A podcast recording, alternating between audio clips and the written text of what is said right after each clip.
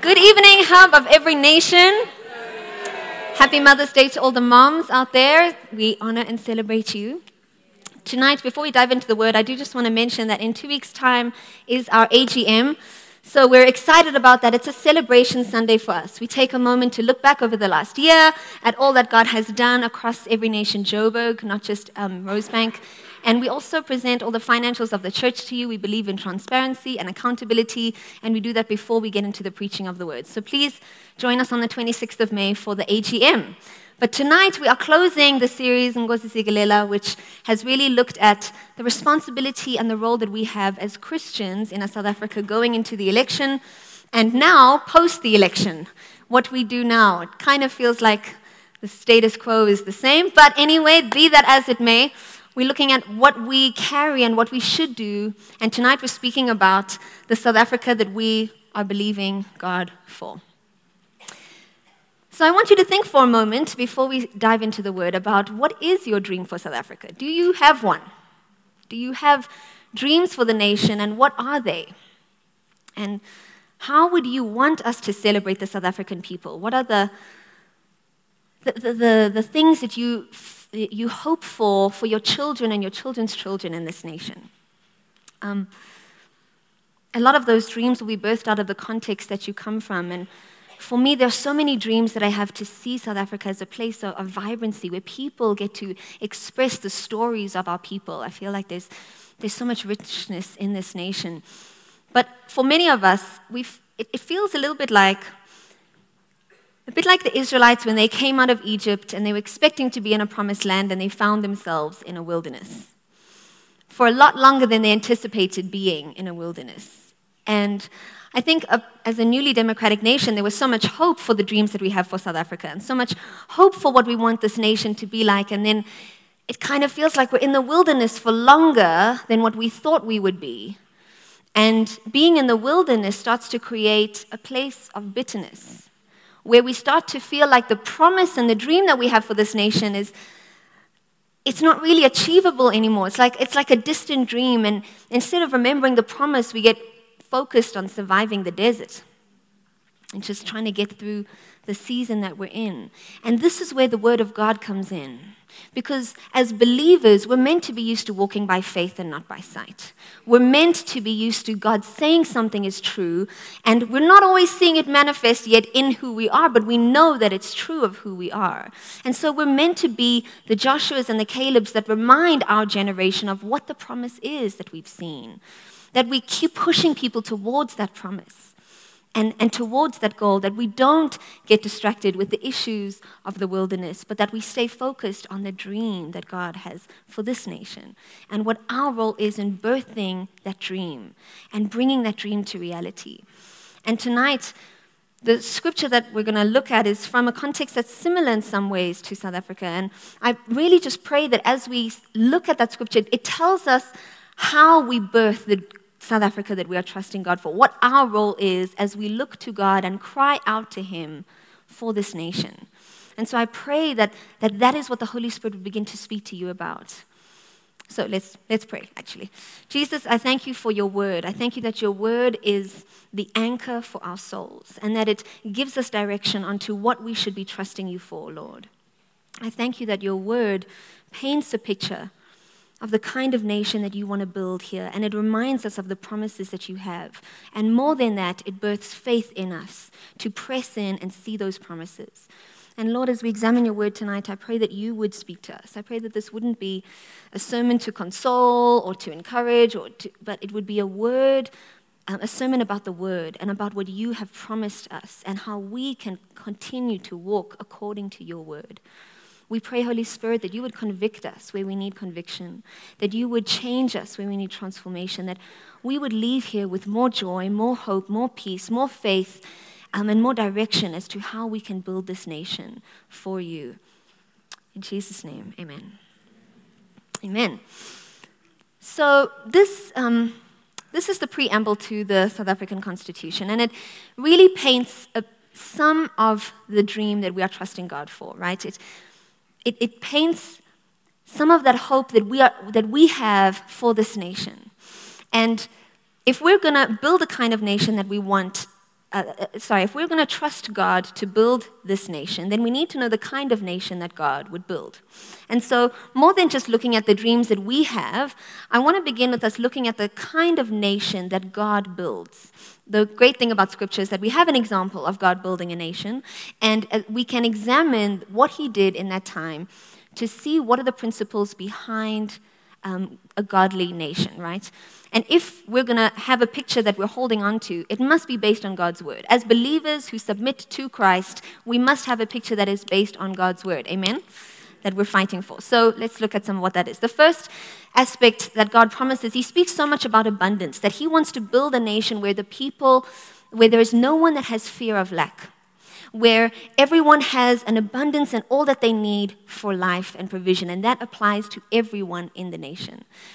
God so often speaks about justice. Justice is the kind is a key part of the kind of nation God would build. That He's, he clearly instructs all of the leaders and judges of Israel to be honest in their dealings, no corruption, no bribery, and he judges quite harshly injustice in the nation. But at the same time, God speaks so clearly about mercy. And he builds a nation with laws that are designed to be merciful, where debts get cancelled, where there is provision for people that don't necessarily deserve it, that are not part of the nation, where there is forgiveness and reconciliation, that he builds a nation that is not only just, but is also filled with mercy. He speaks about a nation where every person has a relationship with God and the family is tasked with passing on the knowledge of God and walking in relationship with God. And it's meant to be a place where our individual relationship with God is what dictates our morality, not the law of the land to police our morality. And he speaks over and over again about rest, his plan to bring his people into a place of rest. That the, the nation would feel like a space of rest and would be at peace with other nations around it, aside from the ones that they were conquering for the promise. There was not so much peace for those nations. So these are just some of the aspects of a nation that God would build, and these five things must be key to what we want to build in South Africa. But the problem with wilderness living or being in the wilderness is that it's very easy to become bitter. And it's very easy to forget who God is and what, is, what his promises are to you because it's tough to be in the wilderness. And so we're faced with trying to just survive the space that we're in and get a little bit better out of what we have than what we currently have. And in that space, what we end up doing is we build golden calves. We build something that feels like an attainment of a promise, but that's so temporary. That's a form of salvation that isn't actually going to suffice, right? But we start to try and formulate something that sounds like us, sounds to us like salvation, like relief from the wilderness, like promise. And we start to build our hopes and our expectations on something that we have built. And the very title of the sermon is the South Africa we are believing God to build, not one that we can build of our own effort. It must be God who builds this nation as we walk according to God's ways. And whatever form we build, it, it, it, it doesn't meet the standard, right? It doesn't withstand the storms. And those five things what we tend to do is we pursue one of those things above the others because we're trying to get a good thing out of our wilderness situation. We pursue abundance at the expense of justice. Or we pursue justice at the expense of mercy. And we make that thing our golden calf, the thing that we're hoping is going to save our nation. But it's not. And the nature of the, the nature of the nation God would build is that it carries these things in the tension that God is doing it and that God is good and that He is the answer. And so, as we're looking to, to what we do to build the South Africa that we're believing for, that we're dreaming for, it must be based on who God is and not just what we think is right for us. Excuse me, I'm a little bit fluey, so sorry if I cough. But the golden calves that we build, we have to we have to be willing to like eliminate them and burn them and melt them so that we can get back to that place, the difficult place of trusting for a promise that's bigger than ourselves. But you know what? This is what is amazing about God is that the Israelite nation was one of the smallest nations. And Deuteronomy says, It's not because of you that I chose you, but because of me, that God is so good that He chose that to be the nation that He blessed and He prospered. And the point is that South Africa is not blessed because of the sum of its parts, but because we are believing that God has a purpose for this nation.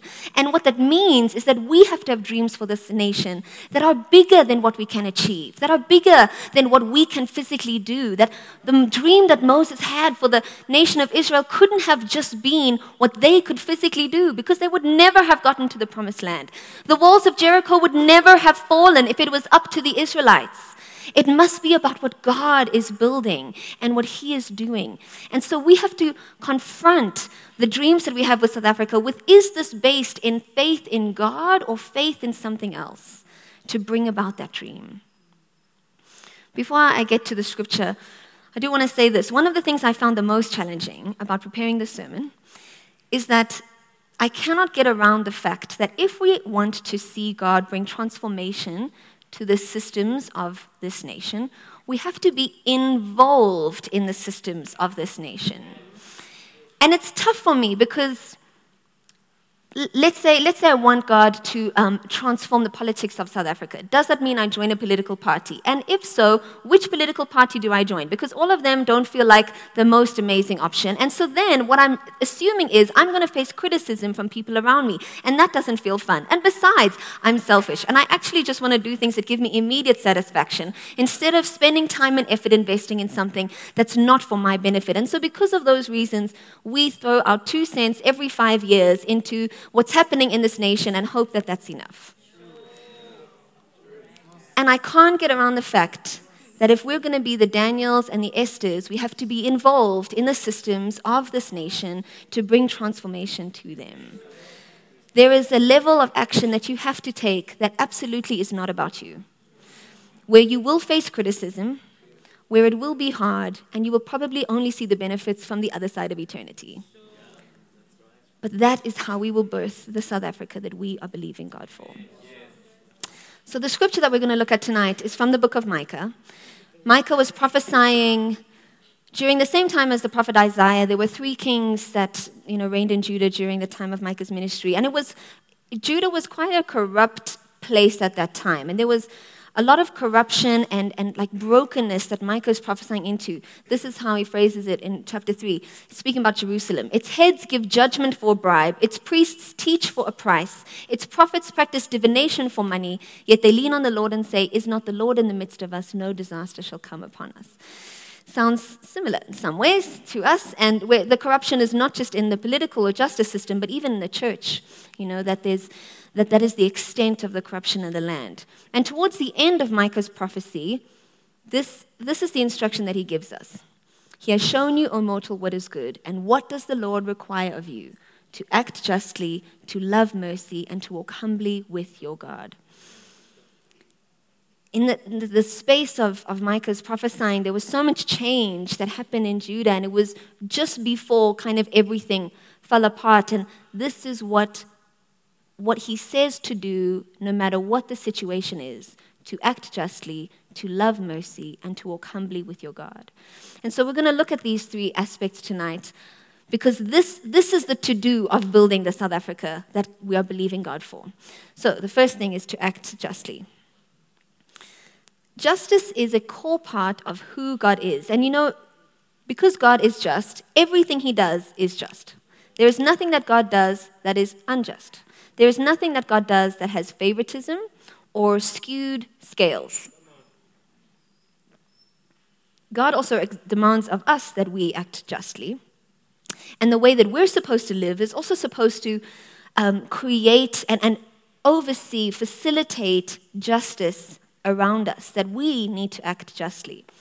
The reality is, though, that pretty much every political opinion in this room is based on a form of justice that we do want to fight for justice, and we do believe that what we are fighting for has a form of justice, right?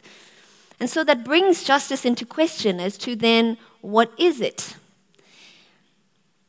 For us to act justly as believers, it means we must submit what our definition of justice is to what God's definition of justice is, because His definition of justice must be what the act justly looks like, because His definition is always meant to trump ours. And so we surrender our definition of justice to God's and we act according to His justice. And Isaiah, the prophet Isaiah, he was speaking about this judgment, or, uh, or, or, not judgment, the expectation that God has for us to act justly. And he says this there is truth is nowhere to be found, and whoever shuns evil becomes a prey. The Lord looked and was displeased that there was no justice. He saw that there was no one and was appalled that there was no one to intervene. That our justice is not just in in our own actions, but in intervening in unjust situations around us. But what's amazing about the scripture is that it also says that truth must be the basis of justice. Truth, who is Jesus Christ, must be the basis of our justice. That what Jesus says is just, which is, you know, justice has to do with who deserves what, that what Jesus says is just is what is just. And that truth must undergird our definition of justice right? That whatever justice we are acting upon must be defined with what Jesus says, because he is truth. Truth must form the basis of our justice. And it challenges us in how we act justly, because in the nature of a system that feels like the very system is unjust, what we want to do then is because it feels like like the system is never going to produce just results. We kind of feel like we have to manipulate the system in order to get a form of justice, right? That we, if, if we, we balance the scales ourselves, it's a Robin Hood version of justice, where he would, in the midst of a sort of abusive, oppressive upper class, would steal from the rich to give to the poor to try and, in, on his own, balance the scales. But you can't build justice off of injustice. You can't sow injustice into the land and hope that justice will bear fruit later. And I want to take a moment just to look at this Robin Hood version of justice. Because it's something that we do so innately that we don't always realize it, that we automatically try and work within the system to get what we feel is just to us. And the Robin Hood version of justice, because it relies on, on a good or a person's definition of justice to be accurate and that person's ability to execute that justice, then really what it is, it's about whoever has the power to execute their version of justice is the form of justice that we'll see. And it creates a, a cyclical lack of justice. Because whatever is, whenever justice comes, whatever other version can overpower that will do so. And I think so many times people have come into power, in, in not just in South Africa, all over the world, with a form of justice that they felt uh, was right, but then the dynamics changed and the power balances changed. And because this justice rests on power, it so quickly becomes injustice all over again. But Jesus' justice is so different to that. Because Jesus doesn't take from one to give to the other, he took from himself to give to all. It's not based on any person's worthiness of what they deserve, it's based on his goodness. And his justice is met and satisfied in his own action. And when we are meant to act justly, we are meant to, to act in this form of justice, where it's not about us d- deciding who deserves what, but about us creating, because this is the only truly level platform where everyone is given the same grace, the same righteousness, the same access to hope, that it truly becomes a level platform. And that is the kind of justice that we are meant to sow and that we are meant to give. That it is about what Jesus has said is right, and we continue to do that. And we trust that Jesus has satisfied all of the justice that is, is required of God, and that God will bring justice to us.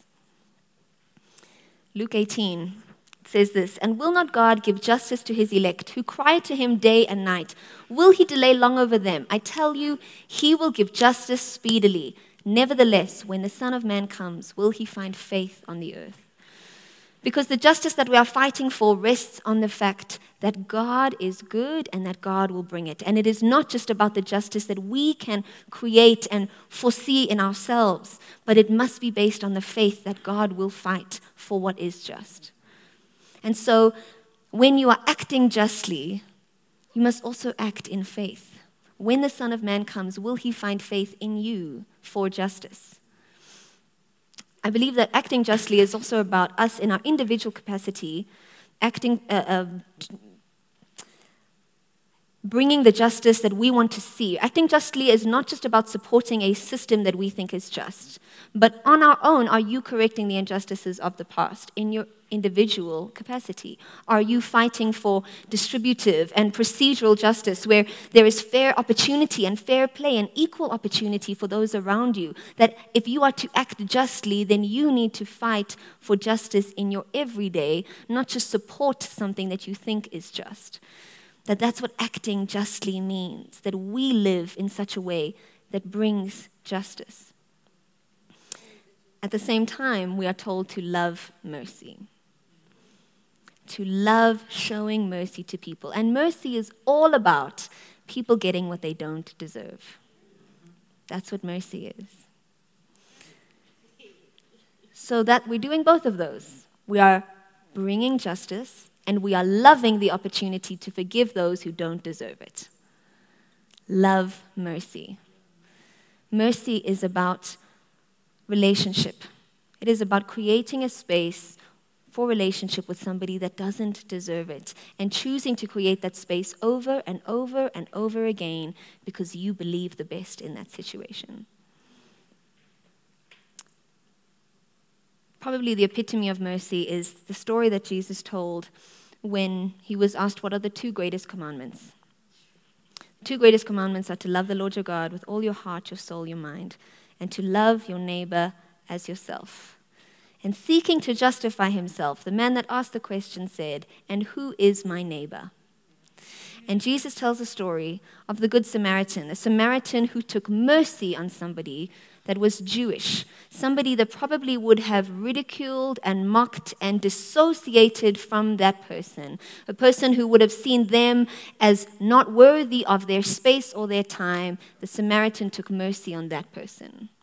That's what mercy is it is kindness towards somebody that really doesn't deserve it towards the people that are most different from us, that we don't want to associate with, that's, those are the people we need to show kindness to. That's what mercy is about. Mercy is about kindness. Mercy is also about forgiveness, forgiving people that don't deserve it. And mercy is about reconciliation, about choosing to create space for relationship even when we don't think it's deserved. We need to act justly, but we also need to love mercy. And we need to have faith in God that as we act justly and as we love mercy, that He will build the South Africa that we are believing for. And the third thing is to walk humbly with God. And this is really about the fact that there are some things that don't change, right? No matter who is in power, no matter what the economic, the political, the social, your fam- family situation is, there are some things that don't change. God is always on the throne. We will always worship Him. We will always choose His joy and His peace and His life above bitterness and hopelessness. We will seek first His kingdom and His righteousness, trusting that everything else shall be given unto us. These are the things that will never change, no matter who is in power. We seek His kingdom and his righteousness. And we continue to do that day in and day out for all of eternity. Walking humbly with our God is about the, the knowledge that, that, that God is going to always reign, right? It's that space of settling in my soul that you know what, I'm going to do these things and I'm going to sow the, the, the seeds that I want to see burst in my nation in 10 years' time. But I'm trusting that no matter what, God is on the throne. He is good. He is good. And I let Him define goodness for my soul instead of anything else around me. It's, it's also about walking in faith. Um, Romans 14 says, Whatever does not proceed from faith is sin. If you wanted a definition of sin, that, there it is. Anything that does not proceed from faith, which is really tough one because you can read your Bible in a sinful way. Just saying, that was a side comment. Whatever does not proceed from faith is sin. What, when we are doing things to build the South Africa we are trusting God for, it must be done from a place of faith. It's, it's doing things from faith that that was the difference between you know cain and abel. The people in hebrews 11 they were doing ordinary things by faith. And that's what we need to do. We need to be paying our taxes by faith and loving our neighbor by faith and blessing those who curse us by faith and raising our children by faith and, and all of the things we do voting by faith. That we need to be doing ordinary things by faith because that's what it means to walk humbly with God. And that is the difference between the South Africa that we are believing God for and the South Africa that we can build on our own. We need the faith that it is God who builds this nation, that it is God who is going to oversee this nation, that as we walk humbly with Him, as we act justly, as we love mercy, He will build the South Africa that we are believing Him for. And we have to say yes to being in positions that we don't always want to be in. We have to say yes to being Joseph's put in palaces that are not necessarily the place that we, not palaces, prisons. I'm sure palace was also part of it, but being put in prisons that we didn't choose, that we don't deserve, but in that place, we act in such a way that God is still glorified, that faith is still the substance, that we act justly, we love mercy, and we walk with God no matter what the nation looks like today. So, in conclusion, we need to examine what the golden calves are that we're currently holding on to. The things that have become distractions in the wilderness, that we've become used to having around because it makes the wilderness feel better, but where we've forgotten about building the promise. We need to examine the areas that we've become so accustomed to expecting only the worst. And we've lost hope and lost faith that God is going to use that very thing to bring glory to Him. We need to examine the versions of justice that are based on what we want for ourselves and not based on the truth of God's word. We need to examine the areas where we struggle to extend mercy, where we struggle to trust in God for that thing. Because as we bring those things to God, the amazing thing is that He gives us grace to empower us to have faith and hope once again that He will be good in those situations and that He will use you in those situations to transform this nation. And above all, we need to remember that there is only one thing that transforms a nation, and that is discipleship. That in every season we must preach the gospel and share it with people around us and walk with them until they apply the gospel to their lives such that there is freedom in their lives. That's, that's the only way that the nation is going to be transformed. That, you know, imagine if each individual person in this nation was acting justly and loving mercy and walking humbly with God. I mean, the, the government would have so much resource freed up from policing us that they would be able to invest and develop us, you know, that would, it would be a whole different kind of nation because they're not just policing the people, they're empowering the people. It's, it's discipleship that we need to transform this nation. Let's pray. Father, I thank you that you are our hope in the darkness, Lord God. You are our hope in the light. You are our hope in every situation. And that you, you give us so clearly in your word the principles that we need to live by to see our lives transformed, to see our families transformed, and to see a nation transformed. And Jesus, wherever there have been things that we have pursued in isolation and not what you would have for this nation, Lord God, we want to lay down those golden calves, Jesus. We don't want to pursue one thing that is our own man made image of hope. We want to pursue you and seek first your kingdom and your righteousness and trust that you will build the South Africa that we are believing you for. I pray, Lord God, for anyone in this room that has been frustrated with hoping, that has become bitter, that has felt like the wilderness has been too long. I want to pray right now that you would speak to our hearts and you would restore hope where there has been hopelessness, Jesus. You would come and revive the dreams that we have for this nation. And wherever we have begun to, to check out, I pray that you would speak to that as well, Lord God. You would pull us into a space of faith that we look again to the one who overcomes. We look again to the one who will pull us out of miry clay and into life. And we fix our eyes on you, Jesus. We say, revive the dreams that we have for this nation and, and, and convict us of where we are disengaged or where we've become bitter. I pray that we would invest in this nation with a long term dream.